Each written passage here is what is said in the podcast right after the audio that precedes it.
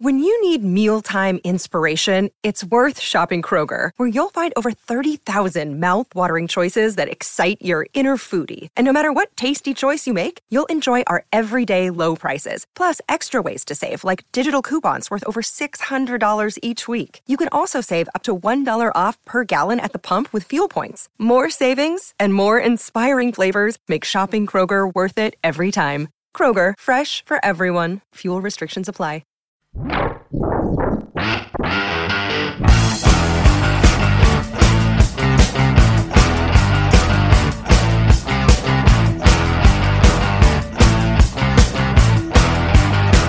Action fanatics, welcome to another edition of the Bulletproof Podcast. I am your host, Chris the Brain. Joining me, as always, my co host, Chad Cruz. And Chad, today we are going to be remembering a legend. A legend, an icon, uh, one of the guys who kind of made this site possible, who, who helped develop the genre that, that we all love, that we watch just on a consistent basis. And the guy we're talking about is Bruce Lee. And joining us in the guest chair, a legend in his own mind, the real Todd Gaines is back. RTG, welcome back to the show. Hey, Chris, Chad. And you know, without Bruce Lee, we never would have had Ricky the Dragon Steamboat or Don the Dragon Wilson. Nice. Great points. Great Wonderful points. references. I, I, I appreciate those and I agree with those. Yes. I mean, obviously, I mean, yeah, the Ricky Steamboat thing is kind of odd because obviously this was over a decade after Bruce Lee had passed away. But uh, yeah, obviously he was the inspiration and uh, and the ninja craze that was going on at the time. But just wait until Vince McMahon watches Napoleon Dynamite. We're gonna get like some. There's gonna be some wrestler with uh, a Napoleon Dynamite gimmick. Or maybe uh, Pedro Morales will make a return. I don't know. There you go. I don't know. But uh, before we get into our Bruce Lee tribute here, let's talk about bulletproofaction.com, the official website of the Bulletproof Podcast. And uh, we're nearing that seven year mark, Chad. We're getting Wow. closer and closer. Uh, but a lot of great things on there each and every day. RTG, anything you got uh, coming up that you're excited about? I know you, you know, you usually have something in your back pocket. Yes, I think we got a Gunpowder Milkshake coming up. Also have the uh, conclusion to the Fear Street trilogy. Uh, I also have a Bruce Willis review. Uh, with oh God, people are are really yeah and, and this would have uh, by the time this airs yeah we would have already done our last fear street we would have had our amazing bruce willis movie Is that, that, i know Jamie chad King? yeah, i know yes it's yes the Out of Death. Yes. is- yes, yes. Yeah. I cannot wait for everyone to read that review. I put out a feeler to Brain and I said, I see this movie is coming out. I have, I may have access to it if I want it, but please tell me RTG is covering this thing because I don't want any part of it. and fortunately for you Yes. rtg did uh did already cover it he it was already sitting in my inbox waiting to be uh, posted on the site so yeah that all went up last week as you are hearing this but Yeah. next week as we are recording this if you want to have a peek behind the curtain but uh yeah we've got uh you know and then august is coming and uh that's Ooh. action versary month and we've got some big things planned for that. So definitely stay tuned. Definitely check it out each and every day. Bulletproofaction.com always something new on the site. And, and if I can jump in here real quick, please Brain, do. It, it reminds me that just because you haven't seen a film doesn't mean you can't read a post about it. Um, and I typically had, hadn't done this in the past. If I haven't seen a movie, I might not go on and read a review, or I may not go on and, and read someone's comments about it. But like this Bruce Willis movie that that will just been posted in the last several days, I have not watched it. I was kind of on the fence whether I wanted to watch it. You know, Bruce Lee's, Bruce Willis is a legend, but I, I don't want to watch. It looked terrible. Not gonna lie. So, but now I have the option to to go and read RTG's review about it and uh, remind myself why I didn't want to watch it in the first place. Is most likely was going to happen. So it can save me the hour and 30 minutes of watching it and about eight minutes of reading his post. And to me, that that's a that's a big that's a big uh, help.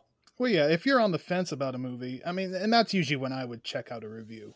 Yeah, is if I'm on the fence and it's like okay, you know, and, and I, I get that you there's action movies, but we try not to put too many spoilers in the brand new movies. If we're covering something from 20 years ago, I may yeah. reveal all, and it, that's your problem. But yeah. the newer ones, I try to hold back on a little bit. I know RTG definitely does. RTG's uh, the uh, king of vagueness when it comes to any new right. review, any movie, because I don't want to. I, I, want you to click on our post, and I don't want you to be spoiled, and I want you just to be able to hey get an idea of what it's going to be like, and and I'm not going to give anything away. Just that's just my style. Right. I try not to give anything more away than would be in the trailer, which well sometimes right. it does give everything away. But uh, yeah, like if you've seen the trailer and read one of my reviews of a newer movie, you're probably going to know the same information. Right, and and I, the reason I brought this up was because I, I had seen a comment on the site recently. Someone had read a post I had written like six years ago, and and he was like, "I'm six years late re- responding to this post, but you hit the nail on the head with this. This movie was terrible." And I wanted to say, I'm sorry I wasn't there for you before you watched it. Right. But you should have been reading the site, so it's your own damn fault.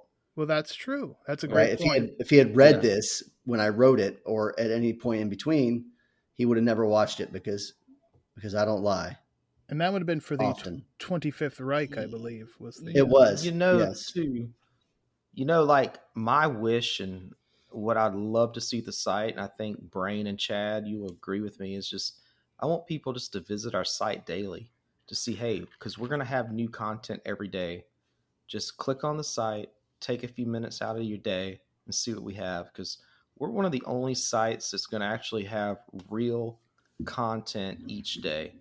Reviews, you know, maybe stuff you don't know. We're not going to do any of that clickbait shit that some other sites might do you know, just just something to have a post. It's like everything we do is going to be value added to an action lover. So that's just my sales pitch. That's a good point. I mean, definitely, uh, yeah, definitely some work is done to each and every post. It's not just yeah. copy and paste a news story. Yeah. How many posts about Van Damme's hairstyles are you going to find on other exactly. And sites? that's the other thing. Obviously, as I said, nearly seven years. We've got seven years of archive. So if you just mm-hmm. discover the site, there's plenty you can go back and look on. And uh, we got some stuff coming up in uh, August that may uh, help you navigate the archives a little and, bit easier. And, an, and another thing, guys, Ooh. is is you know we tend to stay away from some big films just because it's like like a, like a Predator. Like, could you actually mm-hmm. sit down and write a review for Predator, Chad Cruz? Um, you know, I, I could I could write something about it, but it would be so biased. You know what I mean? It'd, be like trying to write, uh, you know, uh, to to try and review something or or talk about like your children, right? Right. Like I, lo- I love right. that so much. Like it's going to yeah. be hard for me to like sit there and criticize my my family or my kids or what have you. So, yeah, I mean, I could write something, but you're going to read it and instantly be like, okay, this guy, I can't take anything he says seriously yeah, I mean, I, I, guess you could let me review it because then I'd start blasting it after everybody dies. But that's for another discussion. But I mean, that's the, that's the thing is like we stay away from some of the big ones, and even like today, I was like, "The Center of the Dragon." This is a huge film, so I think. But at the same time, it's very important to talk about because of the legacy of Bruce Bruce Lee. I was about to call him Bruce Willis. Oh my Please god! Don't. Oh. Right? I know, right? I know, right? Let's and let's get it. Yes, that is what we are going to be discussing here. Enter the Dragon. Um, and this one came out August 19th, 1973. One month prior to it, though, uh, Bruce Lee passed away July 20th, 1973. And it happens to be July 20th as this podcast is dropping. So we are on the anniversary of Bruce Lee's death. But, you know, we don't want to be depressed here on the show. We're going to talk about too late. His his greatest cinematic accomplishment, Chad. Yes. Yeah, and and it is. Maybe it's not his best film. Maybe it is to some people. To me, it's not. Uh, but uh, it's a fantastic film. It opened a lot of doors. It introduced so many people to a, a brand new type of film, uh, to this amazing actor and martial arts star, and uh, and you know, blink your a blink of an eye, and he was gone. And it almost added to kind of like that mystique about him. Like, my God, look how amazing this dude is. And then, you know, snap of the fingers, he's gone. Yeah, I mean, it was really groundbreaking because you had Hollywood cooperating with Hong Kong, basically, and and coming together to create this this martial arts masterpiece. And yeah, like you said, it, you you may not consider it the best Bruce Lee movie, but it's certainly the most influential and, Yeah. and his biggest movie for sure. This is- RTG, it kicks off uh, with another guy who would go on to be famous because we get old Bruce Lee taking on Sammo Hung, and they're both in some black speedos. Uh, Yeah, I mean- his tr- interesting way to kick things off. I, I mean, what a way to start out a movie, right? Like Sammo Hung, who is probably weighing about 200 pounds less than he is today, Yeah, versus the uh, the legend Bruce Lee in speedos, as they give a nice little fight, and Bruce Lee kicks his ass, and he makes them tap out. So it's almost this is like he's wearing wrestling trunks, like tight wrestling trunks, or almost Right. they even even have like an MMA fight. Like I think right now, uh, like like a Conor McGregor versus. I'm not comparing Conor McGregor to either of these guys, but I mean, none of these guys would be doing MMA right now if it probably wasn't for Right. Bruce Lee. I mean, yeah, Bruce Lee. I mean, this his uh, style, man, has influenced so many fighters over the years. Yeah, they had the gloves on, kind of MMA Yeah. style gloves. Yeah, Yeah, and the first 15 minutes of this film is essentially just uh, you know, hey Bruce, what do you want to do in the first the beginning of this movie? How are we going to introduce the public, you know, at large to Bruce Lee, you know, the, his fighting style, he's punching, he's kicking, he's he's using uh joint manipulation, he's like uh, he's throwing doing like judo throws. He's he's got like every tool in the book and I think that uh, this very short exhibition fight with Sammo Hung, like it really shows uh, to to the like the extent of his abilities. Like he he he's not just like a guy who's gonna do a bunch of flips and, and kick you or or just wrestle you to the ground and tap you out. He can do pretty much anything.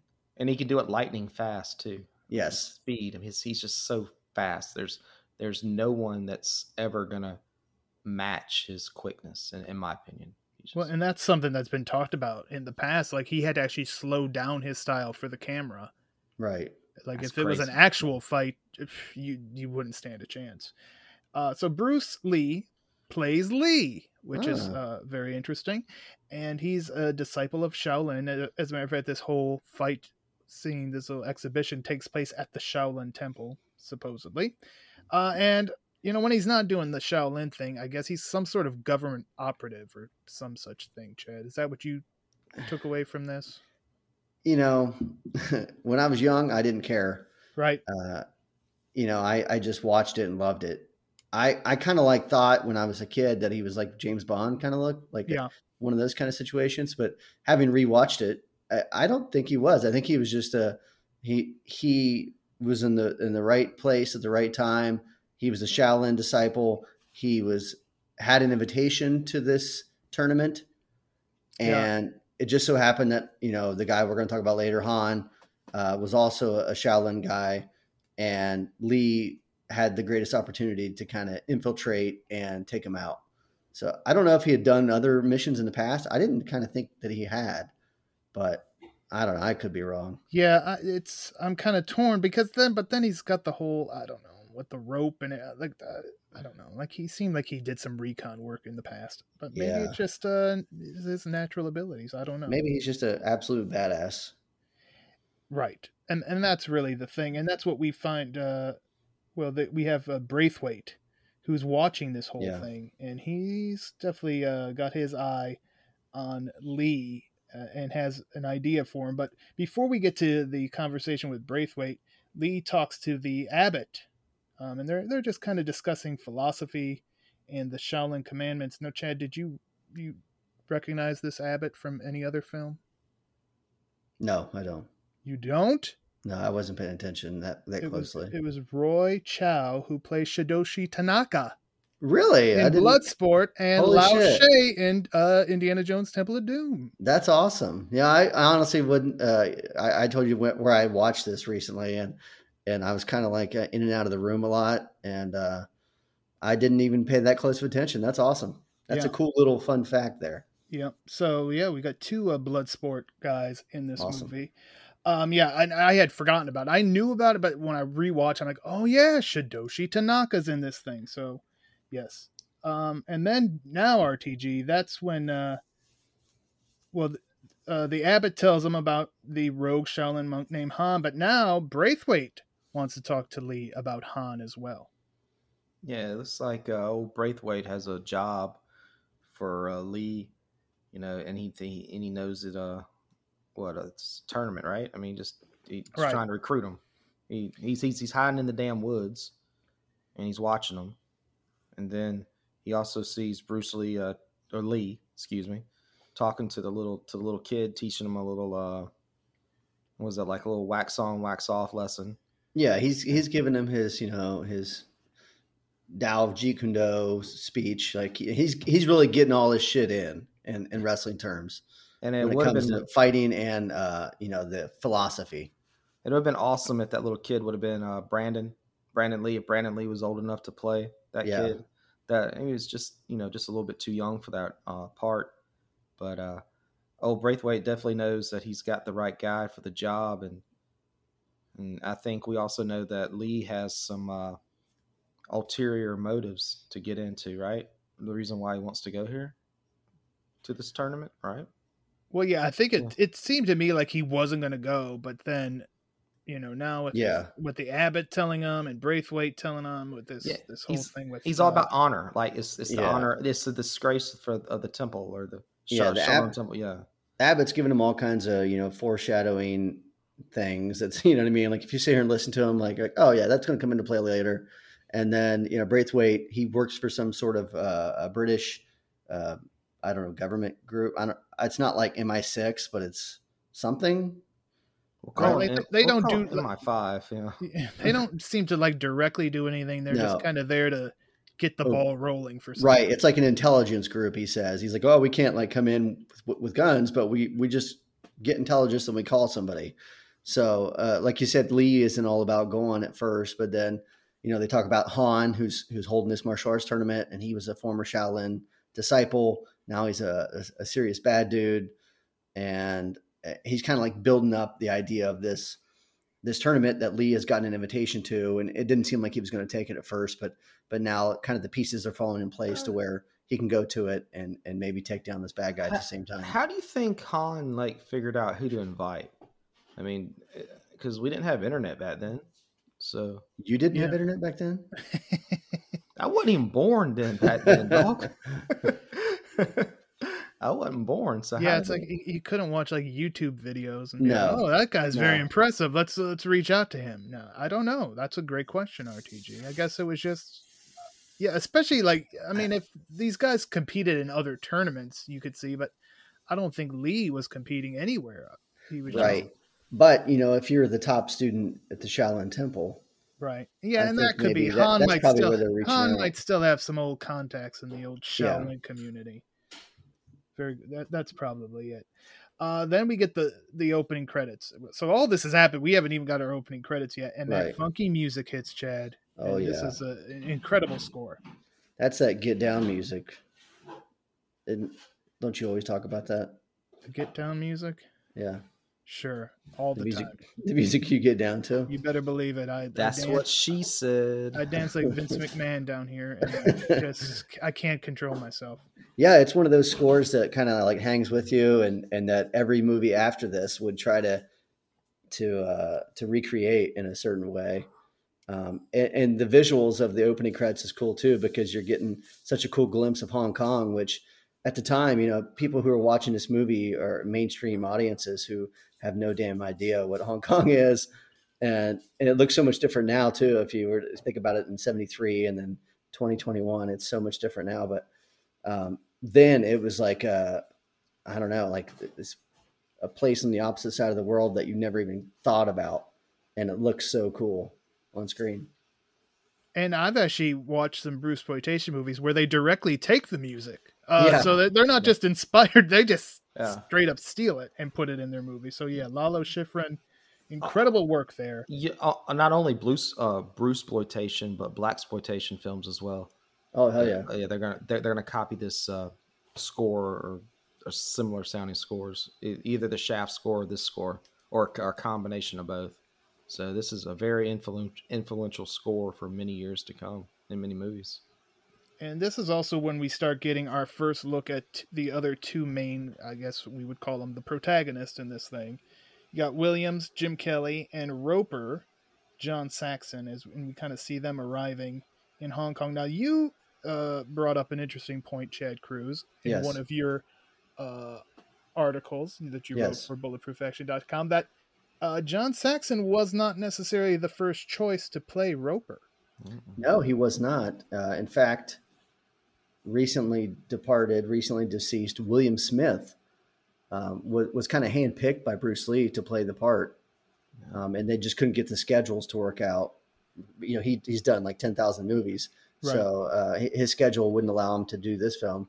So John Saxon kind of swooped in and took on the role.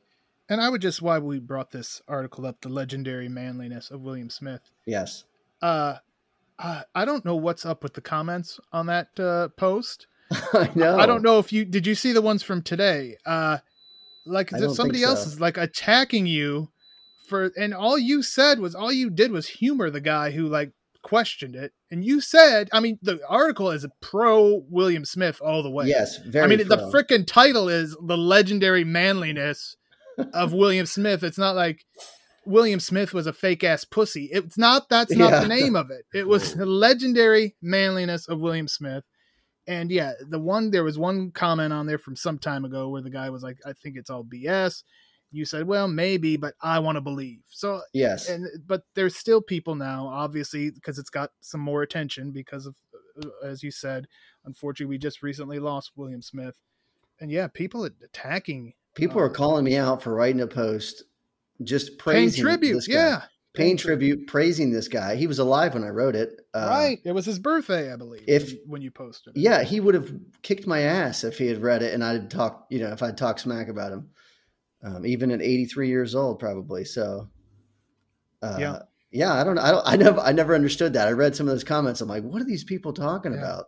Yeah, i noticed a bunch of them just before we uh got on on this uh, podcast and i was like "Ugh, i, I don't I get can't it wait to go back and read them. yeah i'm sure you'll be very excited And you guys know that um, Jim Kelly was not the first choice either. oh who was it Okay, his name is uh, Rockne uh, Tarkington. You might know him from Ice Pirates or uh, Black Samson, actually, too. He played Samson Okay. in Black Samson. He was actually filming for about three days, and then he said, fuck this shit and quit because the pay was too low. Dang. Well, that'll happen. And you had Jim Kelly, who is, you know, obviously used this as a springboard to kind of start his own uh, kung fu movie career. yeah.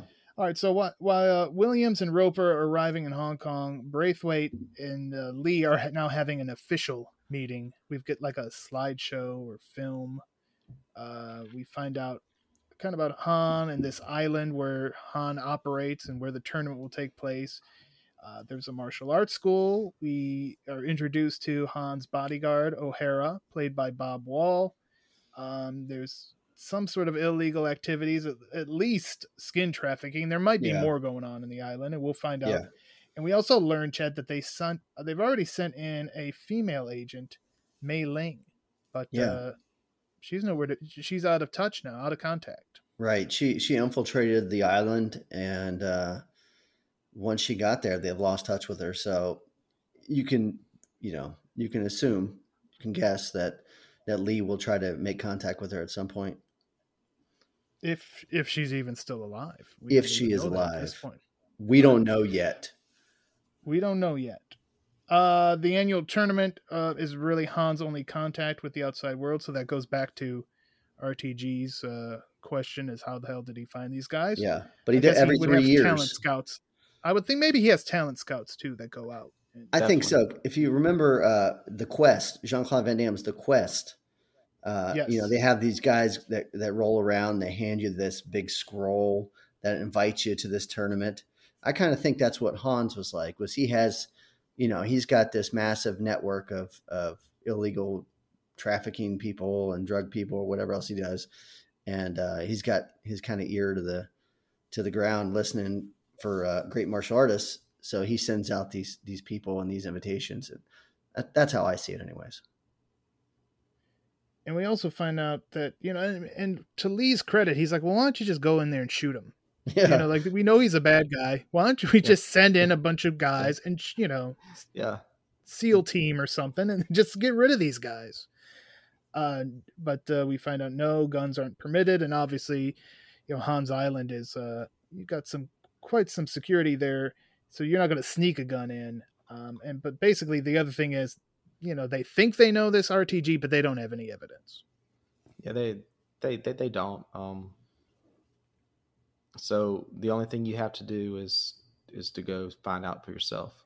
Find out for yourself and get to the radio room. It's funny because we did the podcast with Michael Worth, and in, in his film, uh, there were no guns on that island island as well, but for a different reason. Mm. Yeah, but do you think it was inspired? I think so. Yes, yes, Probably. one hundred percent. But but you know, Bruce Lee wanted guns in this movie. I mean that that was one of the reasons that he wanted he wanted because he like loved guns, believe it or not. I mean, he was Well, an it- avid gun collector, and so he was pissed. So that look when he's like acting like when he, when he finds out he can't have a gun, that that that could have been real pissed offness because he Could wanted to use guns. And, the yeah. other thing you got to wonder though is like how long was he going to be able to make just straight up kung fu movies? Like I think he saw, you know, you, you could there was a market to still do that, but also tie in more action elements, Dude. Right. Eh, it- mean, which you know, which which we see now. But Yeah, all know, these movies that got time. made. Yeah, all these movies that got made like afterwards that he was even supposed to be in, like the man from like Hong Kong, when that Right. one was that was supposed to be Bruce Lee with uh, I think uh, Lazenby, right? Of the, yes, uh, and I mean that's that combines you know martial arts and guns and stunts and all that crazy stuff, and so just imagine. I mean, who knows how long his body could have could have lasted, but man, he could have made so many cool movies after this. And it's just Oh. crazy that this is like his, you know, this is his pinnacle film, his most accessible film, his most successful and accessible film, and then he's dead before it even premieres. yeah, I mean, it's just and that was another thing. heartbreaking. Yeah, another thing I was thinking about too is like, let's just say this was the peak of his career. He he lives, and this is the tippy top of his career, Chad. Yeah. We got the video era coming within ten years or less. hmm There is no way in hell that even if like everybody's like, okay, yeah, you had your one hit, you're a one hit wonder, you're done. There is no way Cannon's not hiring this guy. Oh yeah. Um, There's no way, you know, the the the '90s direct to video era. Somebody wasn't going to hire this guy, and he Right. would just continue working for until he died of old age. Not and he would have been well within that age limit of still doing sweet action movies. Uh, you know, when like you said, when Cannon was kind of at its peak in the '80s. So yeah, he could have he could have put out all kinds of even like you said, if he had gone, if he hadn't been mainstream, if he had kind of taken a step back as a B star or C star, he still could have been putting out great action movies. Yeah, we could have still had him. I mean, he was what 1940, right? Is that the year he's born? I believe, so, the yep. year the year of the dragon 1940 so he would only be what 82 81 82 right now right. so- even yeah, if he became the the teacher, the mentor, Yes. the, the Shidoshi the, himself. know. the the ip man or the ip man or however y'all say it that Right. trained the real life bruce lee he could have Yep. he he would have been taking all of donnie yen's roles yes, yes, he could have. All right. Well, now we start getting to, to a series of uh, flashbacks, and we find uh, we see Lee's sister, um, and he's just kind of talking to this old man. I don't know what relation he is of of them, or just was a friend of the family. But we find out his sister had a run in with O'Hara, the bodyguard, um, and he's basically Chad responsible for her dying. Yeah, and and old man is telling Lee about this, and he had never heard this story, so it, it it's kind of like you know we're learning learning about it at the same time that he is, and and it's just kind of uh, reinforcing the idea that Lee needs to kind of go on this mission. But he, uh, yeah, his sister's on the island, and some of Han's men are on the island, including O'Hara. They they're super rapey, and they're like you know eyeing her down and they just start chasing her. They beat the shit out of the old man, and they start chasing her, and she kicks the crap out of him like for a long time. You know what I mean? It's like Yeah. uh, you're, you're watching this 12 minute foot chase, and she's just beating these guys' asses for the whole time, the entirety of it, and then she gets cornered, and she uh, she picks up a piece of glass and shanks herself with it. Yeah, and she did Yeah. give manage to give O'Hara his uh, signature scar though. Before that, I'm pretty sure the, the old man did that, right? Yeah. oh, no, that's right. The old Yeah. man Yep. did. I apologize. The old man. You are correct. Yeah, he he, And he he lived to got tell his about licks it. in. He did. Yes, he did. Yeah, that's the most surprising thing is that old man's still alive to tell that story because you would have thought that O'Hara would have gone back and killed him. And then the other question is, why did it take so long for the story to get told? To, to That Bruce? is- I mean, yeah, unless he was in, the, unless he Mm. was at the Shaolin Temple, then I guess obviously you- you're kind of mean- cut off from I the Yeah. other side. the world story well. is like very uh, sad and because I mean she's about to get raped by O'Hara and she kills herself right. because I mean she she's in a corner. I mean you get that look in O'Hara's eyes, one of a of a predator, and and she knows, and so she it's almost like what she commits uh, sep, sepka whatever uh, hari kari or whatever they call it, just kills herself right there. Yeah. And then Lee, you know, he hears about the story, and then the next scene of him is going to the cemetery to kind of pay respects to his, his mother and his sister's graves. And uh, at this point, he has decided that he's he's going to kind of take on this mission, and he's like, "You wouldn't like what I'm about to do," kind of thing. Yeah. Like forgive me, I'm about to fuck these motherfuckers up. I mean, Yeah. was That that's the yes the the He should said translation for sure.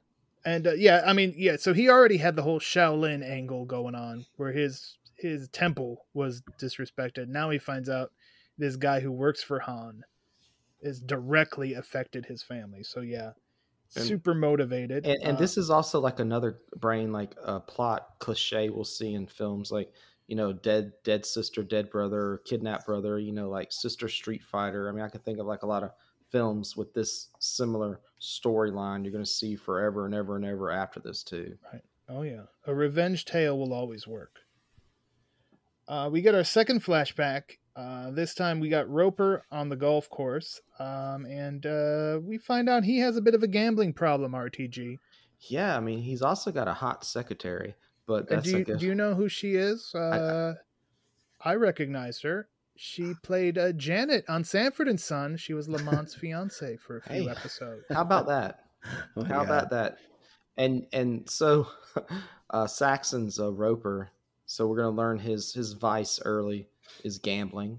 And women. And he's not and women, yes, women and gambling, and he's not he's good at one and not good at the other. He's a ladies' man for sure, but he's not he's he he's he's a whale, right? He he goes big, he wins big, he loses big, but he seems like he you know, he lost his ball on the course and then he runs into these three uh, enforcers and he he's, he's informed, hey, you owe us this much money.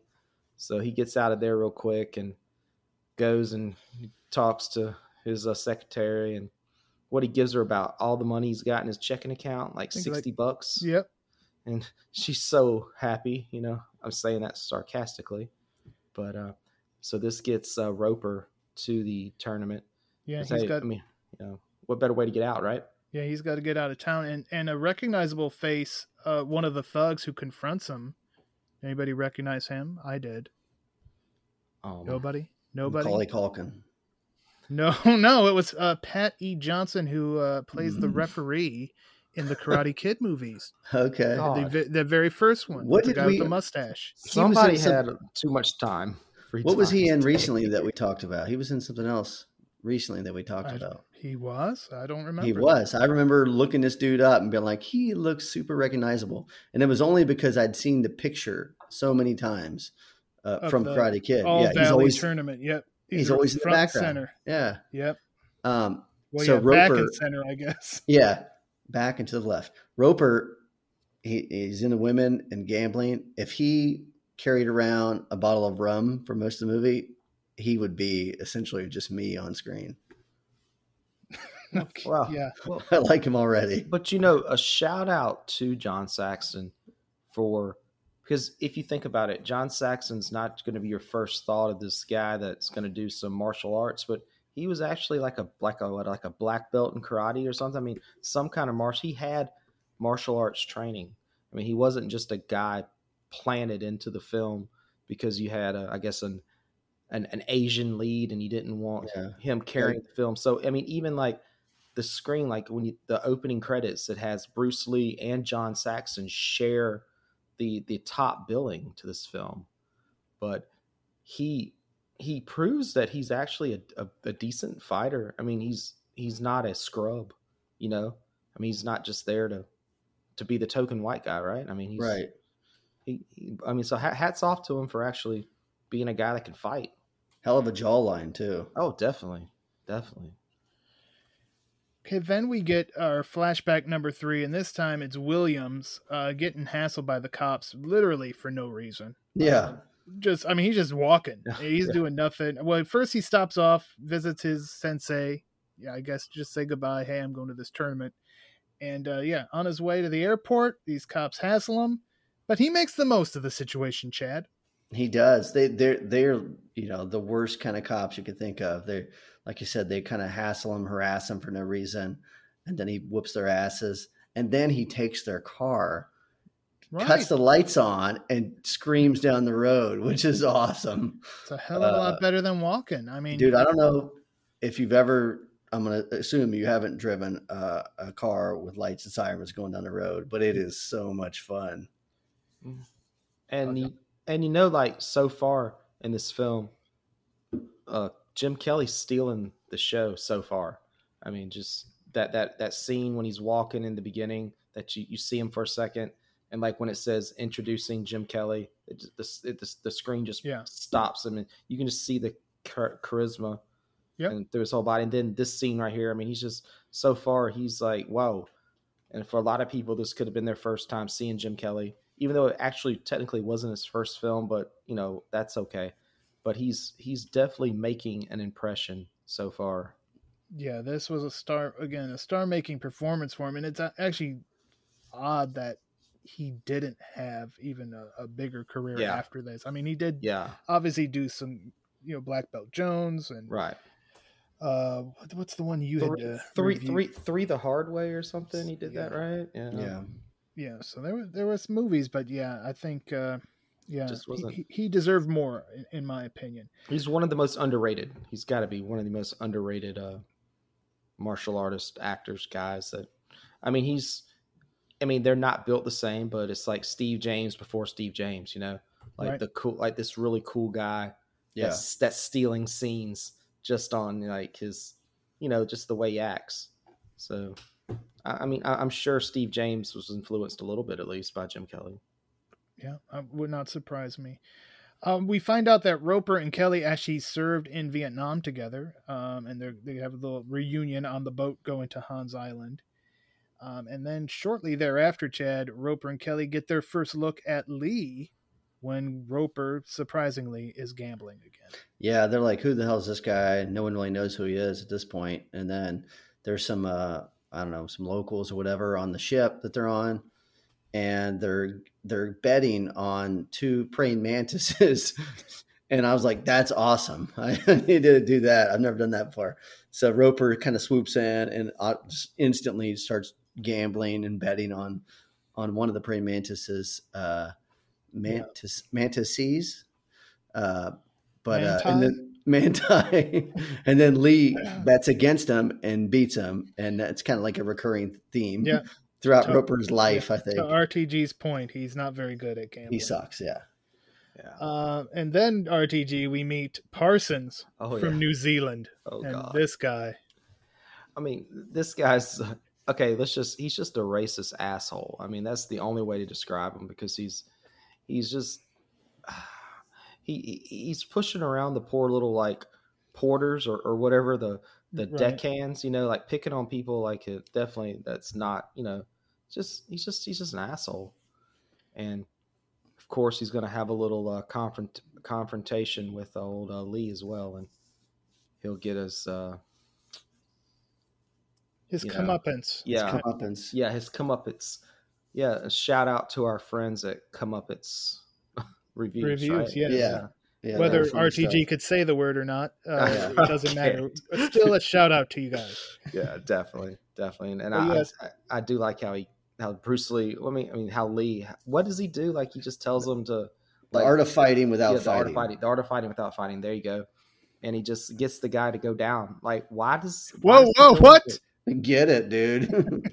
Whoa. yeah, he tells him he's like, "I'll fight you, but I'm not going to do it here. There's no room. Let's go to that island over here. So hop on this boat. Go ahead and jump on this tiny little boat, and I'll meet you over there." Whoops! I accidentally, you know, let the boat out. Yeah. And then he's kind of stuck out in the middle of the sea. Yeah, he just hang Yeah, being he dragged tugged. dragged in the Yeah. in the dinghy. Yeah, my bad. funny. He he did not go down on uh, Lee. That was No, but but talk about a s- uh, a swerve if he had. yeah, that would have yeah, yeah, we would have yeah. I don't know if we would be talking about this movie right now. What a star Uh, making performance! exactly.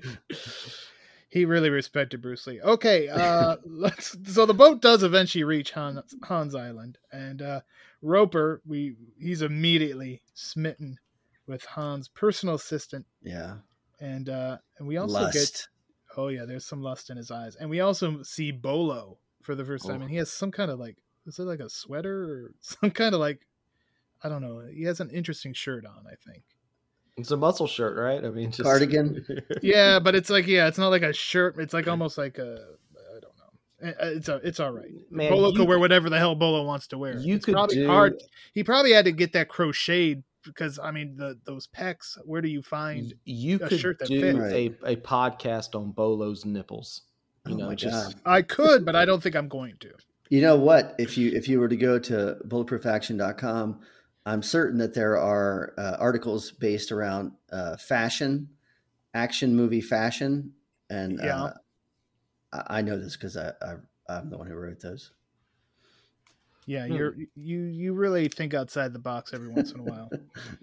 it's like I was just saying how all of our posts were uh, meaningful and things you should Yes. click on, and You should Ch- Chad's talking about fashion, so, fashion, action, fashion, action, and fashion. hairstyles, and uh, why you should name your son John. Yeah. even Yes. though even though he Yeah. didn't, uh, Yeah. which is still the the irony.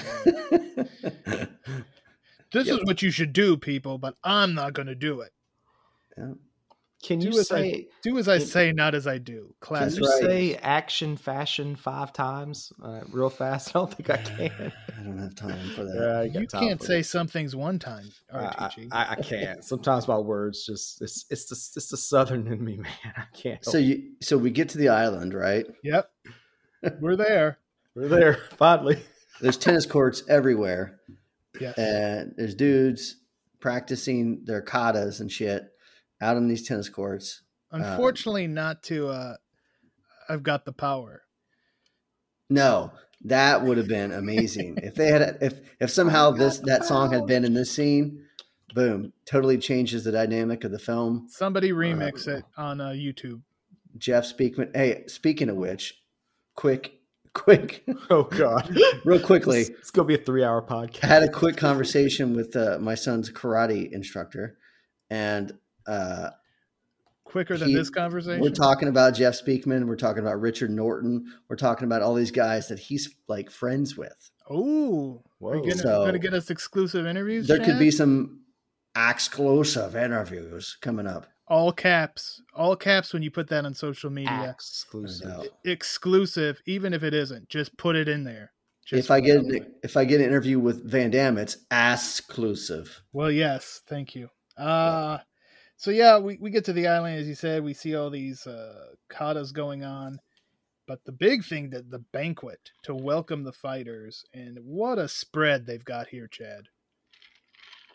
Oh, Yeah, you're drinking. What a perfect. Sorry, there's there's there's sumo uh, wrestlers. There's uh, uh, like circus acrobats, and there's like whores walking around. Um, Actual actual um horse too. real life Yeah, real life horse. yeah. Um, Roper is in heaven. There's one like one of Um, those dragon, like uh, in in the uh, Chinese New Year celebration. Yeah, there's there? like a guys the- in the dragon. five thing. guys in a dragon who are just sweating profusely under it. They're like so pissed off because they can't see anything. Lots just of tripping over each other. too, for some reason. Yeah, it's a really crazy idea. It's like a you know you, you see like a market in like a Renaissance festival, and it's like that, but in it under one roof. So it's pretty cool looking. I, think- wish I were there. I think it was the same sumo wrestlers from uh, Hard Ticket to Hawaii too, as well. I'm They don't sure. really do much wrestling. They're just kind of like No. rub nipples against each Right, other. just belly bumping. yeah. It's poor. It's not good sumo. And, and they all just like everything pauses too. Yeah. When, when when Hans when he gives us and those sumo wrestlers, they're just not moving, and then finally Hans stops talking and they go back to hugging or playing nipple rubbing Yeah. or what- Oh whatever. yeah, it's like arm Yeah, wrestling but with like- nipples. That's the that's the uh, yeah that's a great scene though. Han comes in, music stops, everybody stops. He welcomes everyone, does a little uh, apple trick, and then he's he's out. And that's when uh, Lee believes he's found Mei Ling, so she is alive. Chad. Yeah, surprise. So then here's here's something that RTG wishes Oh, would have happened yes. to him in his younger days yes, prior to his marriage. yes. After the banquet, he goes to his or everybody goes to the room, and women are brought up.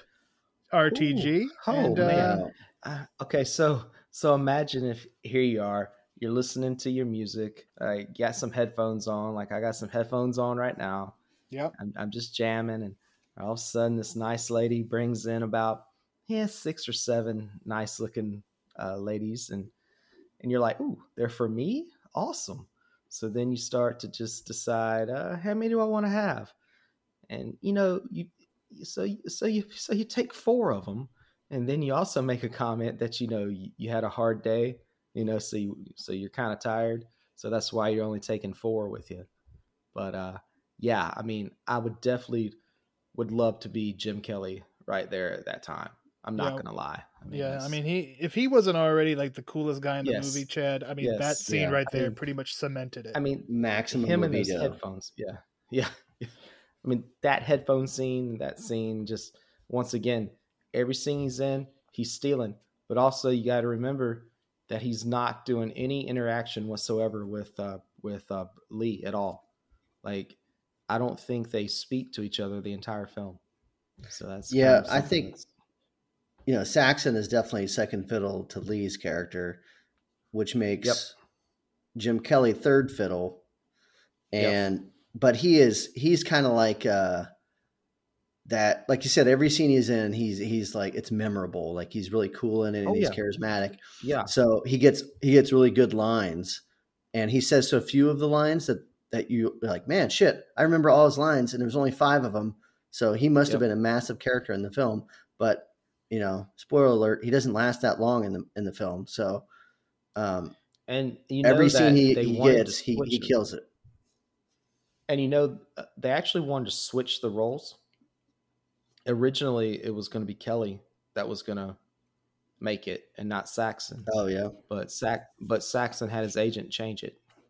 So oh, because because they were doing like the fighting, like so I don't know like if it was at the beginning or when the script or, or whatever, but but as we keep as as we keep watching, I mean how how the film presents itself, it actually makes sense.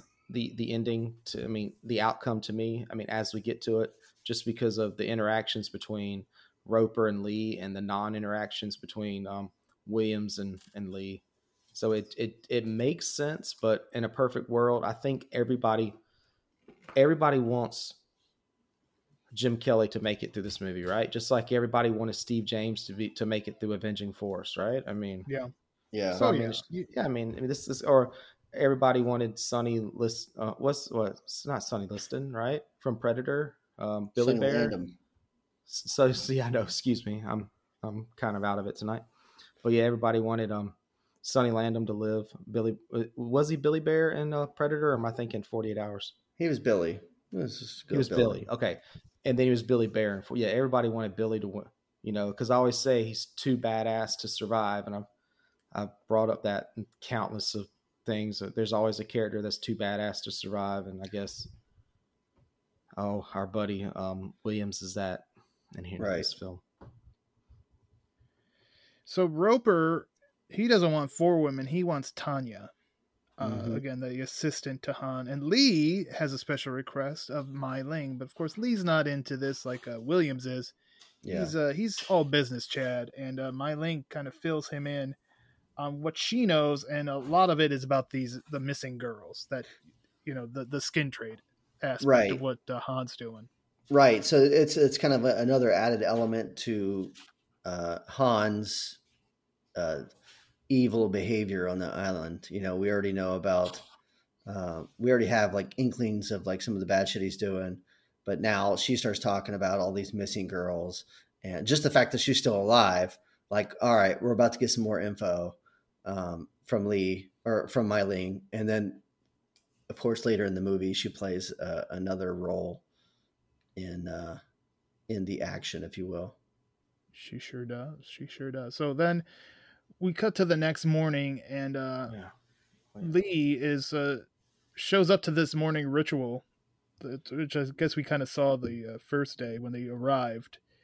Um, but he's not. He's out of uniform because I mean that's classic Bruce Lee. If you remember, uh, Fist of Fury, he was like the only guy in the white suit Yeah, and everybody else was in black at the funeral and, and whatnot. So that's classic Bruce Lee.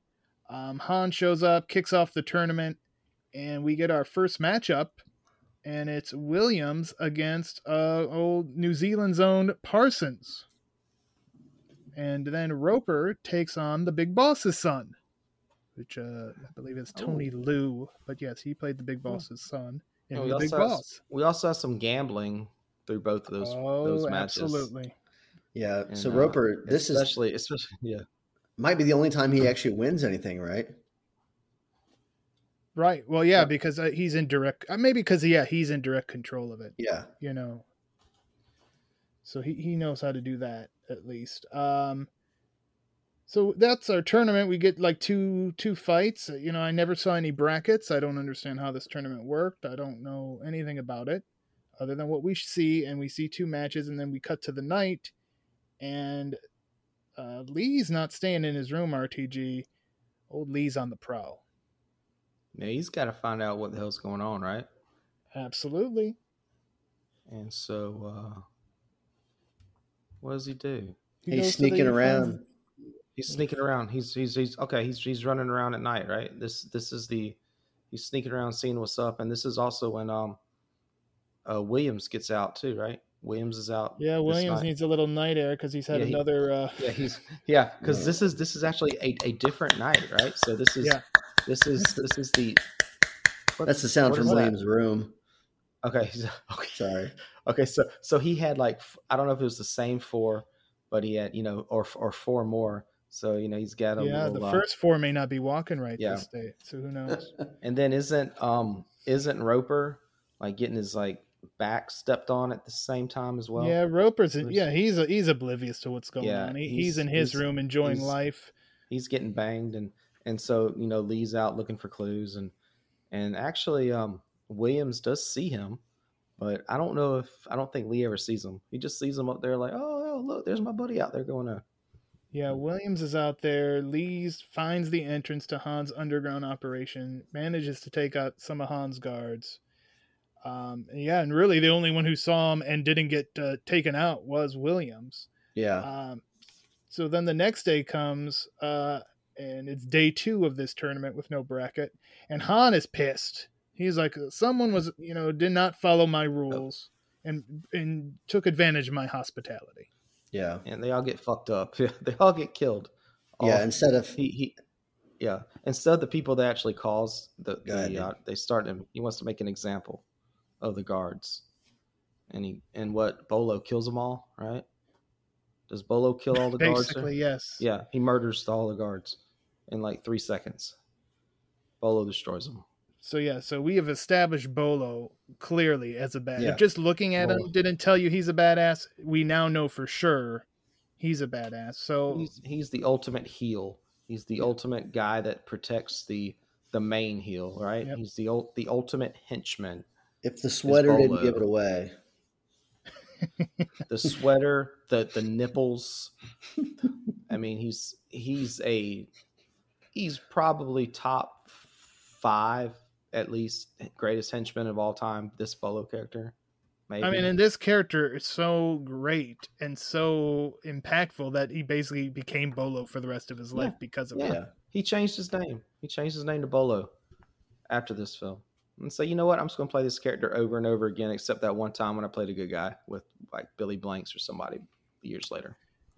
He had a couple good guy ones, but yeah, he, he's definitely in the uh, villain Hall of Fame for sure. Uh, so since we get Bolo and we we establish what he could do, Chad, it makes sense now that we get to see what Lee can do, and Yeah. what a matchup for him in this uh, his first match in the tournament. Yeah, he squares off against oh- O'Hara, who, uh, you know, as we said it earlier, they've got some history. Whether oh, I don't did, did O'Hara meant like does he recognize who Lee is or does he know who I he is? don't think so. He has I don't think idea. so either. Yeah, so He he, no doesn't really get it, but Lee has like this, you know, he's vendetta against him, and he is going to make him pay. Um, and, and O'Hara, you know, he's we see earlier in the little videos that the the British dude showed him, and then uh, again later on about him, he's like breaking boards and you know, smashing bricks and shit. But Lee gets his great quote in: "Boards don't hit back." So that, Oh, that's kind of yeah. like that iconic line that he gives. which Um, Bolo kind of paraphrases many years later. he does in Bloodsport. Yeah, And Lee absolutely beats the living shit out of O'Hara. Um, Yes. and then, of course, O'Hara having the the dishonor of losing so poorly and being the absolute piece of shit that he is, um, he he kind of attacks Lee again, and uh, Lee once again makes him pay the ultimate price. yeah, Yeah, he's this- done, and this Han one- is yeah. Han's disgusted by it. Yeah, That was that was a squash match that would make King Kong Bundy proud. Yeah, it was almost SD Jones levels, nine yes, seconds. nine seconds. SD Jones. that level, yes, is- sir. Steamboat and Bundy. And Monday, SD you big Well fat done. piece of shit. And SD Jones. SD, SD Jones, man, got look. SD Jones might have been a jobber, but he got so many women back in the day. He also got two different LJNs for some Yeah, reason. good shirts in those LJNs. I wear those Uh, but shirts in a heartbeat.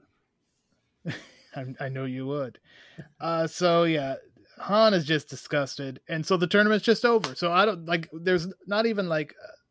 There's obviously no bracket. There's really no schedule. It's just on No. Han's whims. I Just- mean, so they these guys could be here. I mean, if this crap keeps happening, this tournament could go on for about three and a half months. I No don't know, wonder sure. those sumo guys just kept belly flopping each other. Like Right. That's they, just all they did. Yeah, they had no root. They were just like, we have to continue this fight because they're getting paid, right? But like a little earlier, I think uh, Roper made a comment to Williams when he's like, he's like something's off on, when they were at the banquet, and he just realizes that they're just trying to fatten him up for Yep, for, for for the prey, kill. yeah, for the Yep. kill later, yeah. So since Williams was outside the night before, some of the guards did spot him. Uh, it, it's I guess somewhat logical that Han wants to question him because he thinks Williams may have been the one sneaking around because he was the one seen outside. Nobody saw other than Williams saw Lee.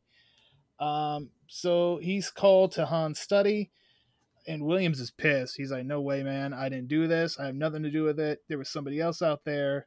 Um, and then the guards are summoned, and Chad, we get. Uh, well, I'll let you take it from there. Yeah, you know, Williams has already got a thing with authority. You know what I mean? He's been pushed Right. around and harassed his whole life.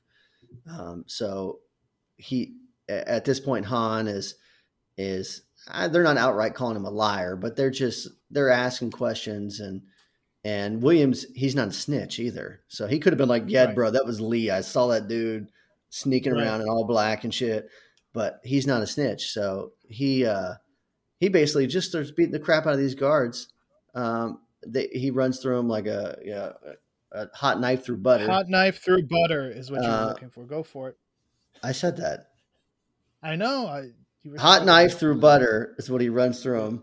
Uh, Okay. and then, uh, a- as you so cleverly state, Han takes matters into his own hand.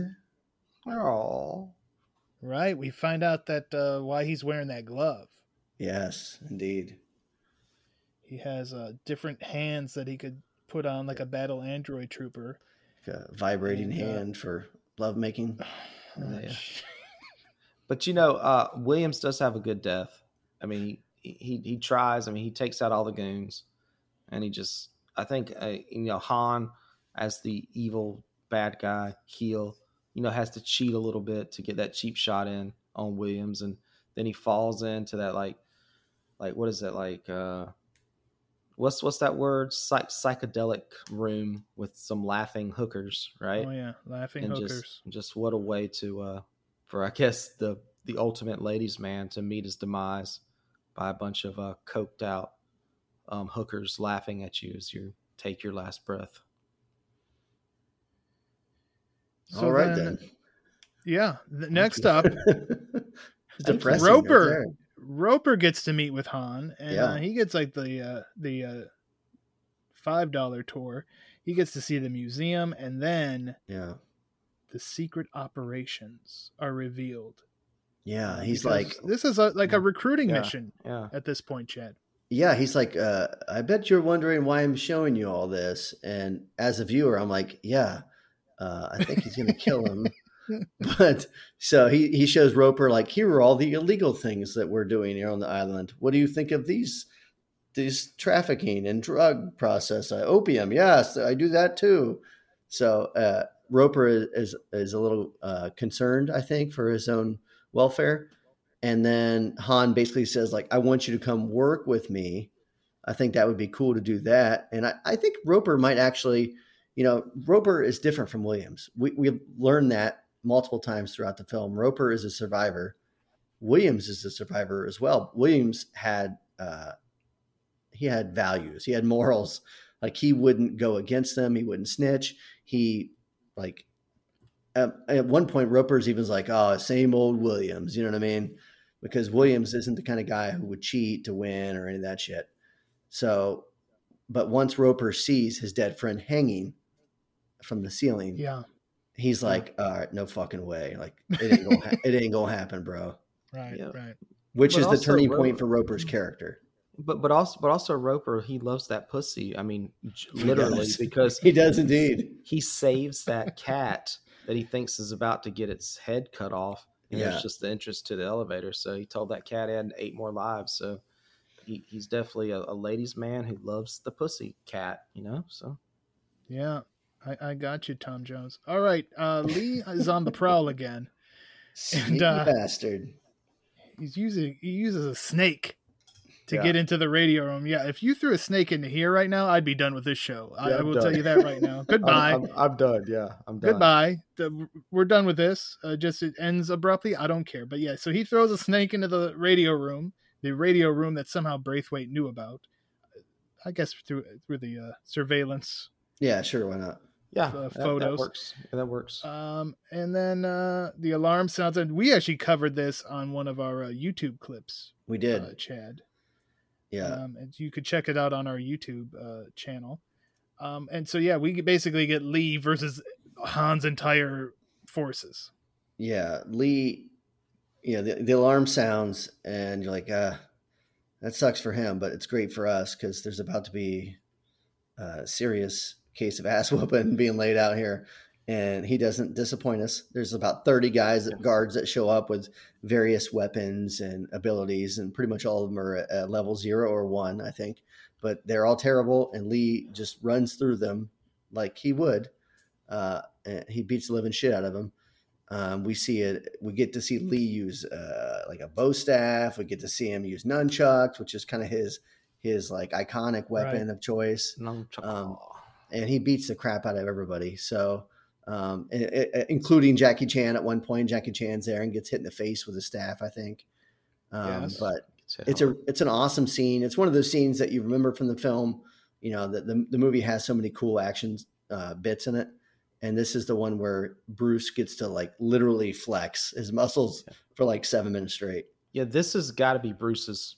It, do you guys agree this is his finest hour in this film? His, Oh yeah, I mean, this Yes. is, yeah, like Chad said, it's the Bruce Lee highlight yeah, reel. Yeah. I mean, this is this is totally just this just the speed once again, and he, he goes through all his weapons just like Chad said, and he beats the ever living shit out of about thirty jobbers. So Yeah, can't and you get wrong. those you get those great like uh, camera zooms yes, where it like zooms in on him and his face. You get to see the beads of sweat and the. Uh, it's it's a it's a cool thing that would you would see for the next fifteen years in pretty much every martial arts film. So Yeah, Han does eventually trap him though, uh, but and the wheels start spinning in Han's head about okay, what are we going to do with this guy because he's uh, obviously somebody we need to get rid of. We either need to get him in the fold or get rid of him. Right. Um, so, not surprisingly, the next day, Han decides he's going to test his uh, potential business partner, Roper, Yep. and he books old Roper versus Lee. Um, but Roper says, "No, I'm not killing Lee for you." So you you just done pissed off Han. So now, Chad, it's Roper versus Bolo. Right. And again, we see what lengths Roper will go to to win. You know, he'll he's the kind of guy who gambles. He's the kind of guy who cheats and lie, cheat, and steal.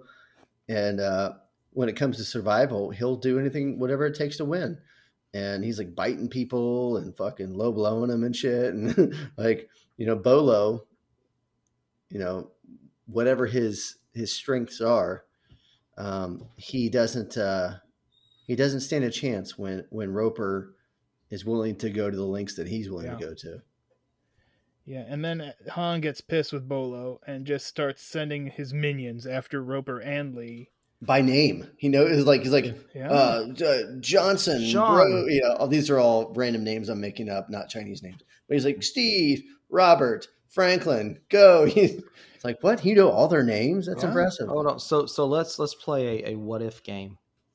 And what if it would have been Williams who survived instead of Roper? Could Williams had defeated uh, Bolo? Yeah. I, I think it would have been. He probably could have done it more straight up and not have to use as much dirty tactics. So he he would have been the baby face overcoming the the heel easily. Yes. Yes. I think. Well, at least he had a chance. I, Yeah, visually, yeah. I could see that fight happening. Yeah. Where yeah, when you look at Roper versus Bolo, you're like, oh, Roper has no chance, no chance at all. But And, Roper proves us all wrong. and you would have had a, a dead Roper and possibly Williams seeing that his friend was dead because you know they were friends. They served a 'Nam together, and they randomly meet six years later. But hey, that's okay. But uh, so it would have had that like that jolt of energy behind him too. Like, hey, I gotta avenge my friend, and maybe with Roper too, he was trying to because even though Roper was he cheated, you know, he gambled, he he he, he loved all the finer things in life and some of the shadier things in life. But I can honestly say that he was friends with Williams, and that death really took him. You know, he was he was shook by that death, and so I think he used some of that energy too to beat Bolo's ass because, I mean, True. I, I would I was thinking like, why did they pick you know Saxon to fight Bolo instead of Bruce Lee? Like, why did I? I guess I don't know if it was his if it was Bruce's idea or because you know you had all these different minds. You know, you had the Chi, uh, Chi, Hong Kong filmmakers, American filmmakers together. Like, whose decision was this to have like probably the baddest ass person in the film next next to Lee, of course, get beat by John Saxon? I mean, it's I'm with- just yeah. yeah. I, I just I just don't know. I mean, I mean, I mean, I'm I'm cool with it. I mean, I'm cool with it because Well, I'm glad because there's no changing it at this yeah, point. I mean, I I, think- mean, we, we we can't change it, but but why? I think it's smart booking, right? You know, Bolo is this uh, Right, yeah. otherworldly, strong character, and he loses, but he loses. You know, like, this is how you would book a wrestling match. Right. He a saves dirty he win. saves some, right. yeah. Oh yeah. Yep. He, Yeah. he he still has his heat, is what Oh, you would say in, in, He- in the wrestling. High business. high heel heat would still be. He would still have that heat, no doubt. I don't think he wore high heels. He did wear a sweater though. Okay, so No. now let's talk about it. While there's all this chaos going on with with uh, the fighters, you pointed this out earlier, Yeah. Chad. Mei Ling is she's down in the uh, the dungeon, Oh freeing yeah, prisoners, and now thing now all hell's about to break loose. yeah. All the black pajama guys are getting released from their prison cells, and they're all you know malnourished and tired and beat down. But just wait till they get up on We're the tennis courts, yeah. bro. They ain't no Well, pickleball yeah, up there. that They about to whoop. They about to whoop some ass. that adrenaline kicks in and they're ready. They're free and they just they're feeling it. Um, and Han, he sees this going on. He puts on a claw hand and makes a Yeah. run for it. Uh, but Lee, nah, he's not gonna let this happen. He spots uh, Han and goes after him, and these two end up meeting in the museum that we saw earlier. And Han switches over to the blade hand, and Lee shows up and. Uh, just a great line here from Lee. You have offended my family, and you have offended the Shaolin Temple, and we get the final fight, Chad, and just uh, an iconic scene about to come up. Yeah, it's an incredible fight scene because um, we talked about how how the Roper Bolo fight was booked, and I think this one is is is booked to perfection. Right, you know, you're you're in the the setting that you're in is is advantageous to Han. He has a weapon. Part of, part of his body is a weapon. His hand is a weapon, a bladed weapon, no, no less. And, and he, we continue to see that the only strikes he gets on on Lee are really just this blade slashing him, and and they remain on his body the entire time. Right, we can see them happening, and it's not really stopping Lee, but it's just pissing him off every time he gets cut a little bit more.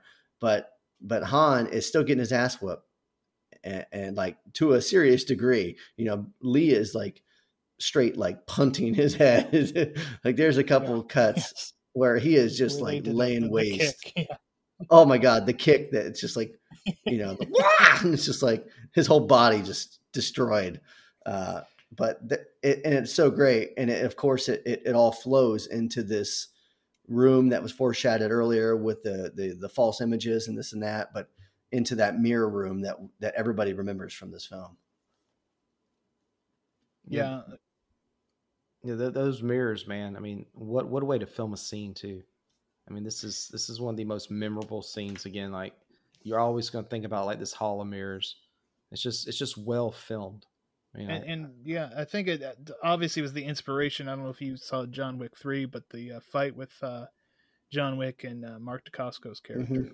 There you go. I mean, yep. Yep. Very similar uh, setup. Very, there. Yeah, very very similar. I agree.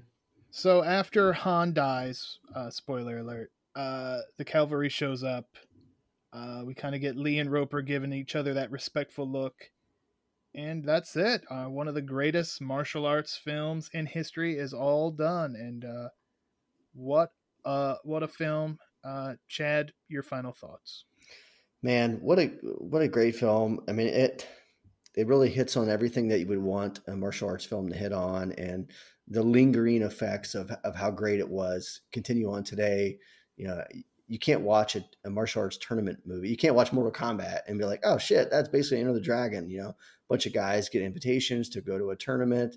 Uh, there's a guy who's like secretly undercover. You know, it's not Sonya Blade, but it's Lee, and uh, there, there's just so many connections that you can make with uh, with modern day film and video games and stuff like that.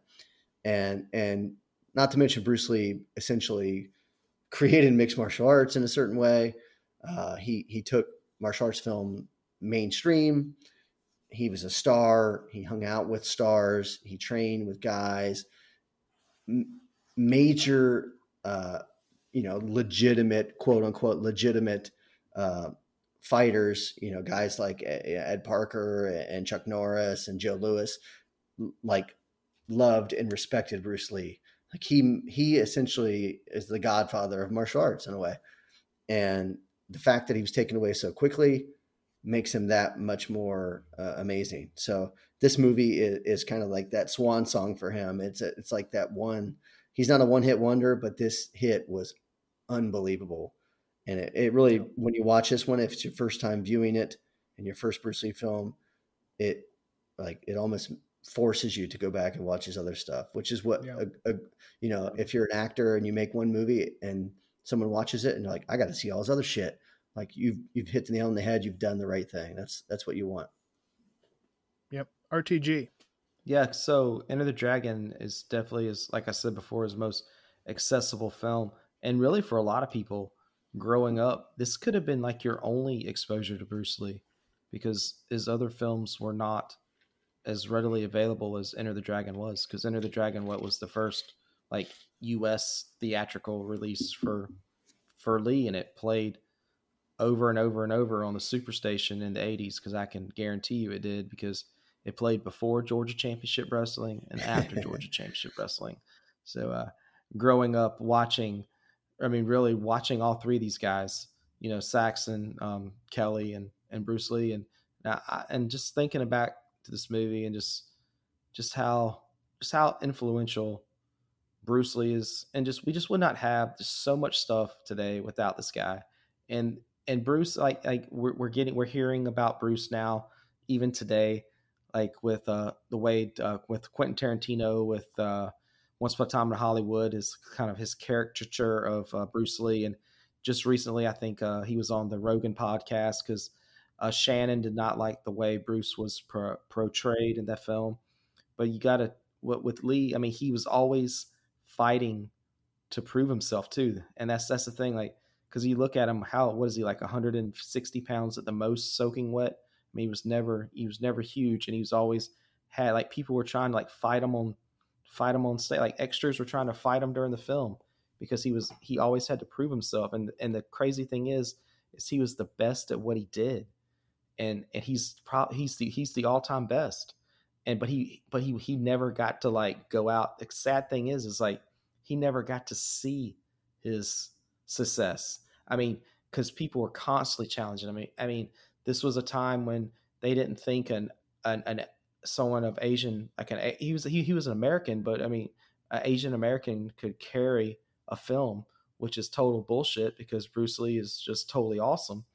But I mean, all the things he had to go through, like I mean, when he was Kato and like he, you know, I mean, just these caricatures he that he had to play, and he said the only reason why he got the part was because he could actually pronounce like the name correctly. He was the only like Asian actor that could pronounce the name correctly, and so he, so he never got to see the success of, uh, and it is sad, really. I mean, I mean, I mean, and then his son, you know, his son gets killed in the prime of what could have been. I mean, it's it's it's what could have been with Brandon, and and it's this legacy that Bruce brought, and and Enter the Dragon is, I mean everybody needs to watch Enter the Dragon. If you haven't seen Enter the Dragon, uh, just just watch it. It's actually on the Criterion. It's it's an awesome disc. I mean, I own Enter the Dragon on Blue. Like, I think I got at least three copies. There's actually two versions of it on there. There's a theatrical one that's kind of rare that runs 99 minutes, and that's the one I actually watched today. And it's a little bit different than the uh, extended version that most people watch. It's like the 102 minute version. But um, I guess just to sum up everything, I'd say that I mean, there's only going to be one dragon, man, and I'm just thankful that Bruce got to live. I mean, that Bruce lived. I mean, that we that we had him for 32 years. Right. I mean, I, I wish we still had him, but I'm just so thankful that we're able to sit here today and talk about the legacy. And I have nothing but awesomeness. I mean, I mean, what are we covering today, guys? We're covering Warrior, uh, based on the writings of, of Bruce Lee. Uh, we're about to have a uh, Snake Eyes, with a um, you know with these with these guys who maybe would not be lead actors if it wasn't for Bruce Lee. Bruce Lee right. broke ground. He, he, he's a groundbreaking. He's he's phenomenal, and he he broke the stereotypes. He and it's just like like I said, I wish he could have seen it because yeah. damn, I sure do appreciate him, man. Yeah. I mean, we talked about it in uh, Rumble in the Bronx, how that was like the perfect movie for the American audience to get introduced to Jackie Chan. This was obviously the perfect movie to introduce American audiences to Bruce Lee, but unlike Jackie Chan, uh, Bruce was not able to uh, capitalize on that and and continue on uh, due to his untimely deaths. Uh, but definitely glad that we are able to come on here and remember the great Bruce Lee here on this sad anniversary. Uh, like you said, RTG definitely only going to be one of him in our lifetime, maybe in everyone's lifetime. Uh, yeah. So there it is. Enter the Dragon, and uh, we're about to wrap things up. I do want to plug our Twitter at Bulletproof Pod, and of course Instagram and Facebook. We are at Bulletproof Action. And Chad, next time out, mm-hmm. We're going to be talking about another just iconic film from 1987 yeah, we're about to get ultra violent on some asses. Um, mm-hmm. Little part man, part machine story. Little oh shit. Little uh, pull the pistol out of the uh, the leg area story. Oh yeah, oh uh, yeah. Little toxic killing story. Being mm-hmm. thrown from a mm-hmm. window of a skyscraper story. It. We're talking about RoboCop. Wow. RoboCop. It is going to be our next wow. one, it's our first in August. It all of August. We're going to be celebrating uh, the seven year action versary, I like to call it, of Bulletproof yeah. Action. And our first of three episodes mm-hmm. in August will be RoboCop, and then after that one, Eye of the Tiger. Oh shit! Oh shit! I get. I, I I bet you I know who's the guest star is going to be for that one. Who's that? Gary Busey. The person who knows the most about cocaine and Gary Busey. That's right. RTG will be back with us for our Eye of the Tiger episode, and then we got a big one for the actual seventh anniversary. I'm going to keep that under wraps just right now. Yeah, of course you don't invite me for the big one. Thanks, guys. So we said you weren't, but now that you said that, you're off the list. oh snap! Cracking a Here's what I'm going to put right here. Fuck you, RTG. okay, thank you. I will. I think I will, we are about out of time. This is our uh, this is our longest episode by far, I believe. Yeah. Uh, but Bruce deserves it, and He uh, does. you all deserve it as well. We love to provide you content, bulletproof uh, action fans or action fanatics, if you will. So for RTG and Chad Cruz, I'm Chris the Brain. Thank you for listening, and as always, stay tuned for more of the Bulletproof Podcast.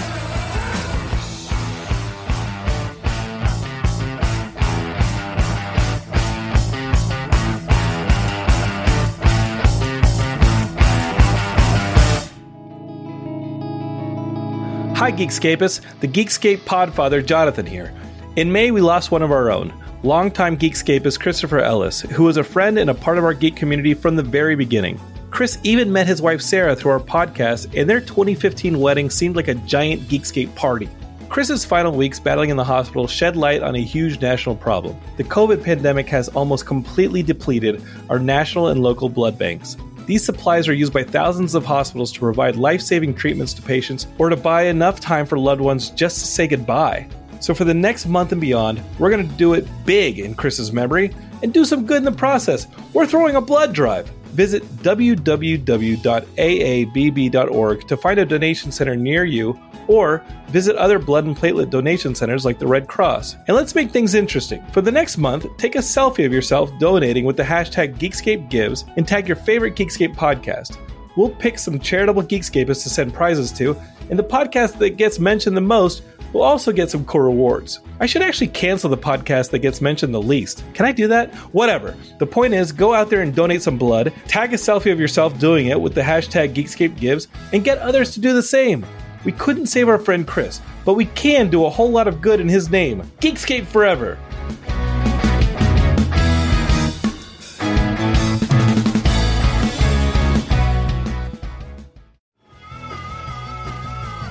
You're listening to the Geekscape Network.